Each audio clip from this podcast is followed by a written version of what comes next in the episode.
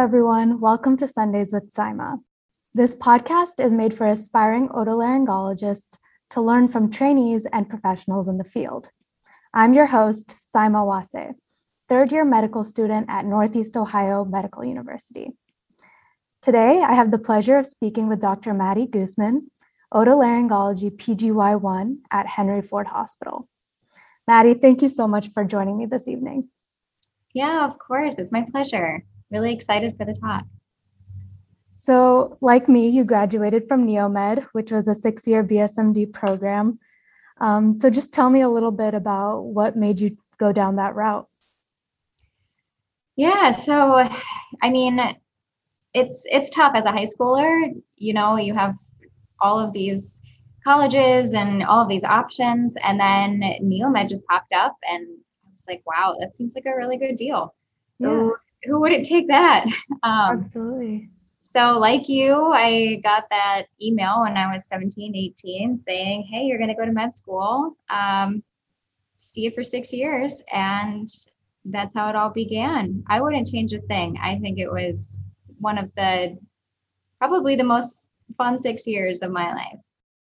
That's great to hear that you enjoyed it so much and kind of from a perspective after the fact um, that you don't regret anything about that.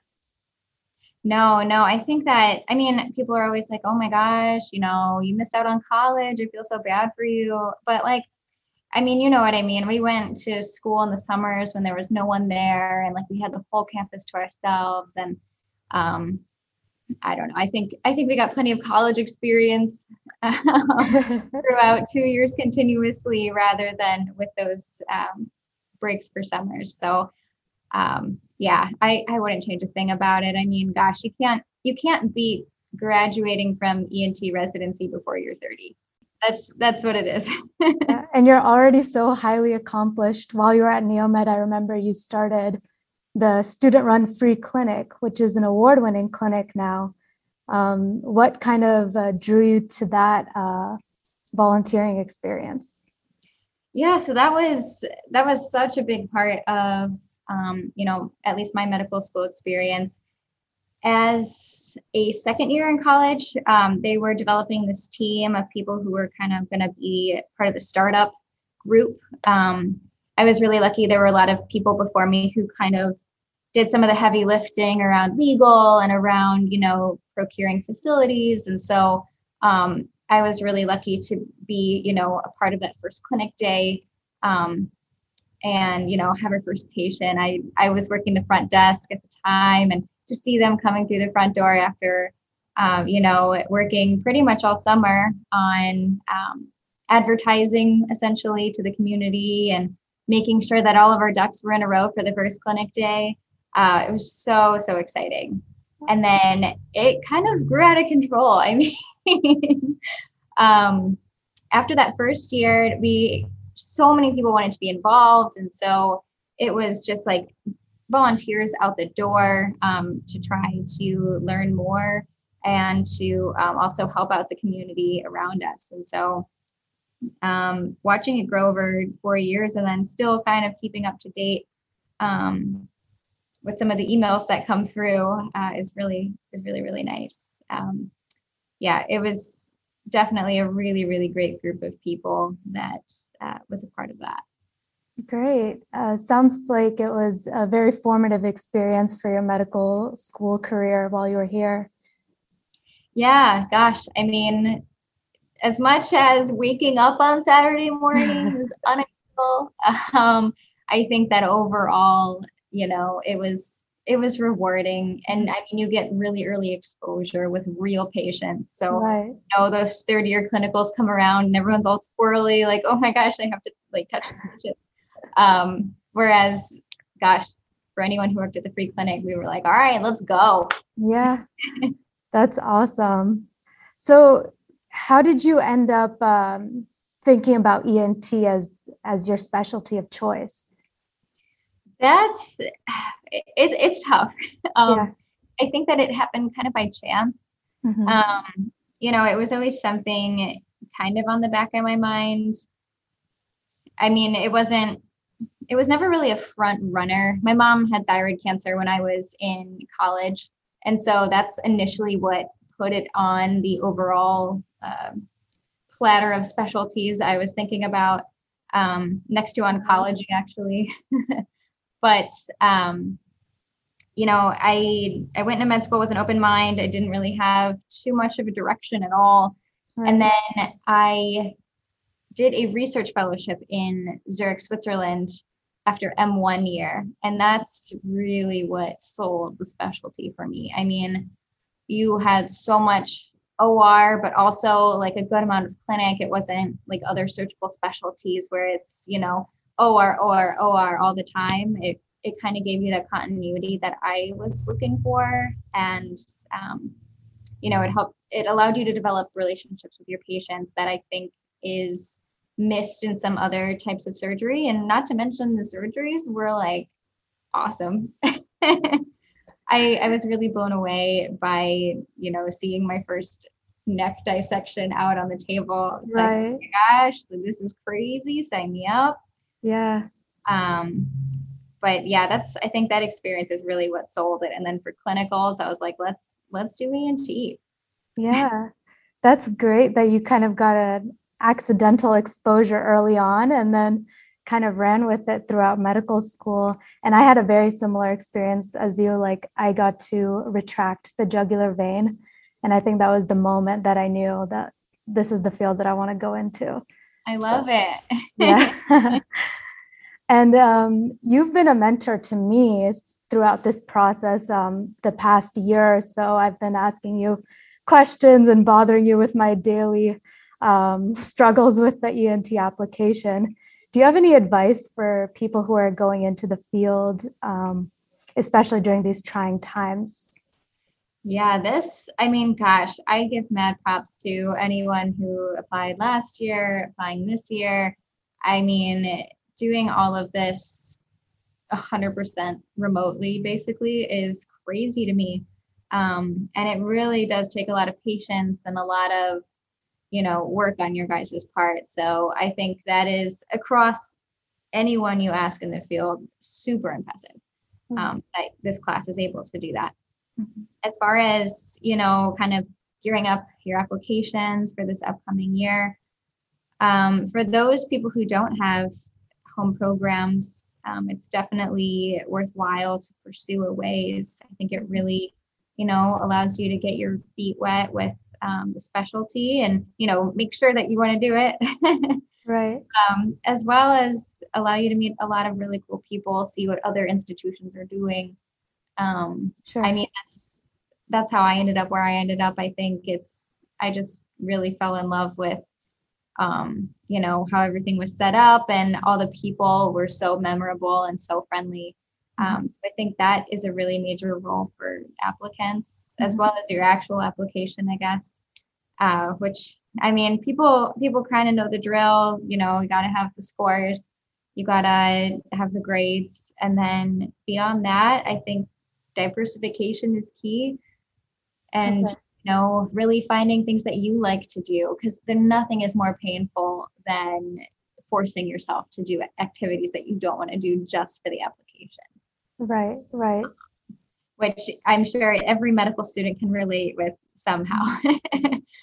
so I think that, you know, if you have a little bit of volunteering that you like to do, a little bit mm-hmm. of research that you like to do, and, you know, some prior work experience, whether it be in a lab or not medical at all. Right. I think that all helps make you a well rounded person, which is really what ENT is looking for, you know, dedicated, well rounded people that can manage and learn this kind of information uh, quickly and you know in the OR.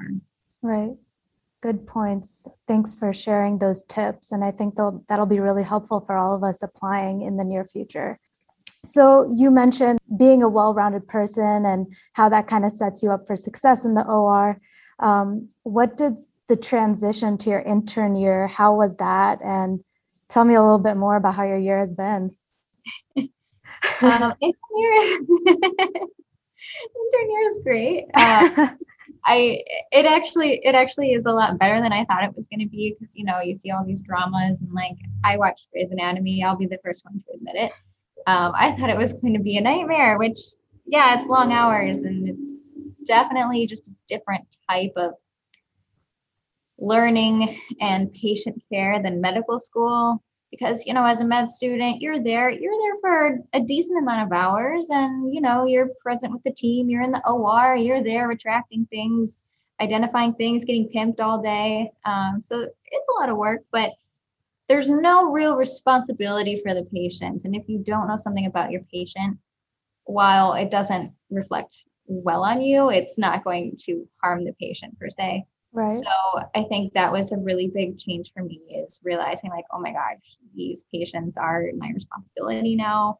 Mhm. I actually do have to know all this history and I, you know, have to make sure that I'm implementing the right treatment and the right, getting the right consultants on board and um, doing my due diligence. And, you know, it's, it's just entirely different to have that responsibility. And I think it, it makes you more tired after work, but at the same time, you know, it, it's different than med school because you do have that freedom after work. You don't have to go study for yourself, or you can you can actually sit on the couch and be like, I did a good job today.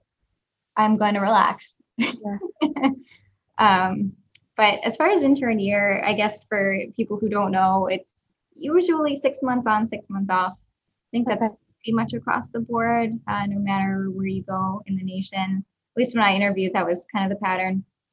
Um, but I already did my six months of ENT. So Okay. I'm stuck on off service stuff for the rest of this year to June, which is fine. And most of them are good. okay. Uh, I just finished plastics. I'm moving into ophtho now, okay. which uh, should be really, really fun. We do a lot of oculoplastics. Um, oh, so interesting. blephs all day, every day. Wow. But yeah, off service is definitely challenging, as you would imagine. Drawing info from your third and fourth year that you haven't used in a year or two, and now you're the resident and you overnight in the ICU, and it's like Oh, okay. wow. So it's it's just a different type of learning, really. Right. So thanks for sharing everything so far. It seems like it's been like a good transition and you're happy where you're at. That's the impression that I got. Yeah, definitely. It's it's not too different from Ohio here in Michigan. Um, we'll say. And then Henry Ford Hospital, I mean, we just built this new cancer center. So it's like all windows and happy light and stuff like that, uh, which you do take for granted. I did realize. That's Wow. a that's a blessing an intern year, I'm assuming. Sunlight. yeah, I I do linger on the little uh, bridge that connects the hospitals. So moving on to a kind of a different question, but a lot of students kind of go through this feeling of imposter syndrome and not really feeling like they belong, especially without people like people without a home program. So did you ever experience that and can you give some like advice on how to get through that feeling? Yeah, it's without a home program, it's really interesting because, you know, your co-residents or, you know, even other medical students have had this ENT rotation and exposure that you might not have, Mhm. except for, I guess, in your fourth year, if you're blessed enough to have a rotation these years. Um, so I think that it goes back on the responsibility again. Like now you have all of this responsibility for problems that you don't necessarily know how to fix, Right. um, especially operative problems. I mean, sure, I can say, oh, yeah, patient needs like this surgery, or, you know, patient needs, for example, a sinus surgery. Like they, they're full of, they're full of stuff. Um, I can just say that, and that's very easy to say, but I can't do it. I mean, I'm an intern, and while I've have gotten to play with the uh, you know scopes in the operating room and use the microdebrider once or twice, Mhm. um, it's it's just a different type of learning, and I think that's the biggest case for ENT is when you're in the OR and all of a sudden it's time out and everyone looks at you and they're like EBL. I'm like less than 500 um, but I think I think in, in the OR is when I've experienced it personally. On the floor, I mean, you can kind of go by the seat of your pants a little bit. You have time. You have seniors that are, you know, able to talk you through things. And I guess in the OR, you have staff and um, maybe a senior as well that you're able to talk to about things. But um, you know, I, I have been in, the only one in the room for at least like a timeout before, and it's like in that moment, like, oh my gosh, like this is like we're going to sleep. I'm here, and they're talking to me about the surgery, and getting through it. I mean, it just comes with experience, I guess. Like mm-hmm. now, I'm I'm comfortable like being there and you know I'm I'm no longer shocked when someone turns to me and says like what are we doing today? Exactly. Like what instruments do you need? Okay. Uh, usually. I can guess now at least make I can try to get them on the right track. Yeah. Um, so I think that it just comes with time. It's one of those things where you just got to grin and bear it you know? Yeah. And um, anyone who has imposter syndrome it's you're already so far in along in the game. Like if you are experiencing imposter syndrome, that means you're in a position that you earned. Mm-hmm. And that you, even if you're in medical school, even if you are a resident somewhere, I mean, you're in this position for a reason. So the fact that you have imposter syndrome is like, not to say crazy awesome, but it's it's really great that you're in a position where you can get that, you know? Right, right. It's a blessing to even be like in medical school and being a part of this field. So, uh, I mean, just to be able to experience it from a medical student perspective is really exciting. So, yeah, I I feel that the confidence increases with um, the experience that you get. And do you have any mentors that kind of guided you uh, through those moments, or what was like the what made you able to endure that those moments if you don't mind sharing? Oh yeah um, i think that you know the support of co-residents um, especially i mean my program at henry ford we were like super closely knit. I think that whenever one of us is experiencing you know uneasiness or being like i don't know what to do everyone is like always willing to help and it's always there to support you um, no matter if they're busy with something else they can provide advice they can say you know i would i would do that like if if nothing else. And at least until someone else can like give you another opinion. Um, so i think that the support of co-residents has been invaluable. Um, i think that we actually have a cool program where we have an attending that we're kind of set up with mm-hmm. um, throughout our five years to kind of mentor us and guide us through everything. Um, so that's not really from a day-to-day basis necessarily but right. um, there's kind of that overarching mentorship mm-hmm. that's um, continuous across one attending and then you know the day-to-day stuff with the residents that um, really just helps you get over that and you know build confidence i'd say. That's awesome. What are you looking forward to in the in the next year? You're gonna be done with your intern years pretty soon right? Yeah. Um, let's see, looking forward to, I would say, you know, getting back on ENT. I'm I've been off service for four months now, so I definitely miss it. Oh um, yeah. yeah, it's oh, gosh.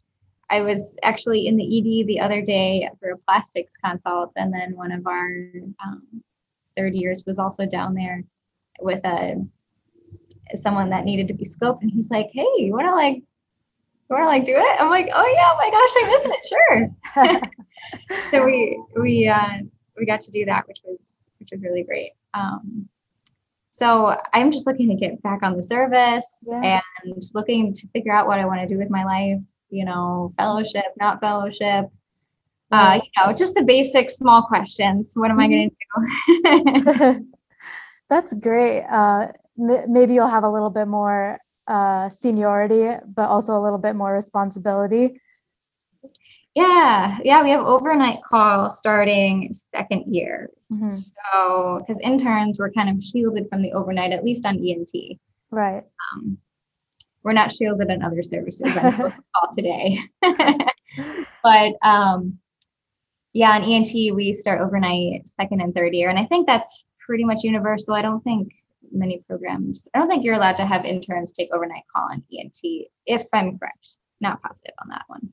But I have to go back in July, having been off for six months, and now I'm the overnight person, and it's like, okay, I'm in the hospital. Let's let's figure all this stuff out. So okay. that'll be that'll be challenging, I think, mm-hmm. it'll um it'll be good for me, but it'll also be one of those things where it's like very nerve wracking and um you know, we'll we'll see what happens. hey, with experience comes confidence, right? yeah, that's that's been like the theme of this, right? yeah.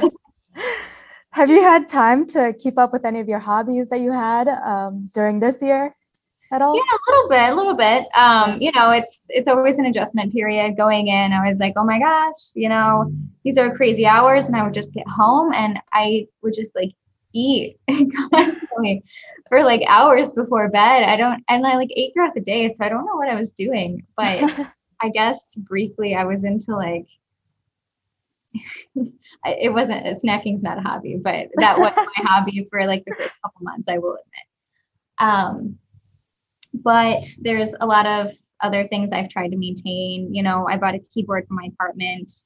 I um, have my ukulele up here. Um, still uh, knitting when I can. That's like a pretty easy one to keep up with. And yeah, I've been running every day, which is like I don't know how long that's gonna last, but we'll see on that one. that's awesome. So you you play keyboard, and I feel like I heard or you told me at one point that you uh, did like musicians in medicine at Neomed or something like that.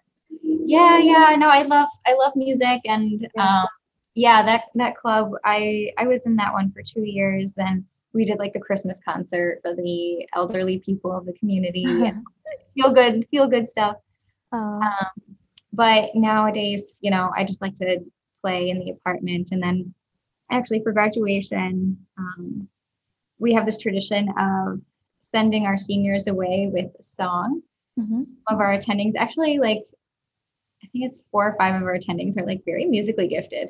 And they write these parodies for the seniors with little inside jokes throughout the years. Um, and so it's really it's like a hilarious, sentimental kind of roasting moment um, when every senior gets a song. And I'm actually lucky enough this year to be part of the band that's playing that. Wow. So I cannot reveal my parts for those songs, but there is musical involvement. Wow. I'm glad. Endings. That sounds like a really fun night waiting to happen. so excited. Yes, that'll be so, so much fun. So I have to practice also. I have to make sure I do that. well, it's been great talking with you, Maddie. Thank you so much for joining me. I really enjoyed our conversation and I learned so much um, just like listening to your story and kind of going through those tough times and finding your support in your co-residents do you have any final remarks? yeah, no, this is this is such a great idea, and I think that you know this might hopefully um, that if med students are viewing it, that they'll be able to get an exposure to ENT, or if they hear about it, they'll be like, oh, ENT sounds you know kind of fun. Um, so yeah, I hope that you know this, this podcast is uh, helpful to you and to other people. And um, I think it's a really great idea. So kudos to you, Saima. Thank you. All right. Thanks for joining us today. Uh, catch us on the next episode of Sundays with Saima.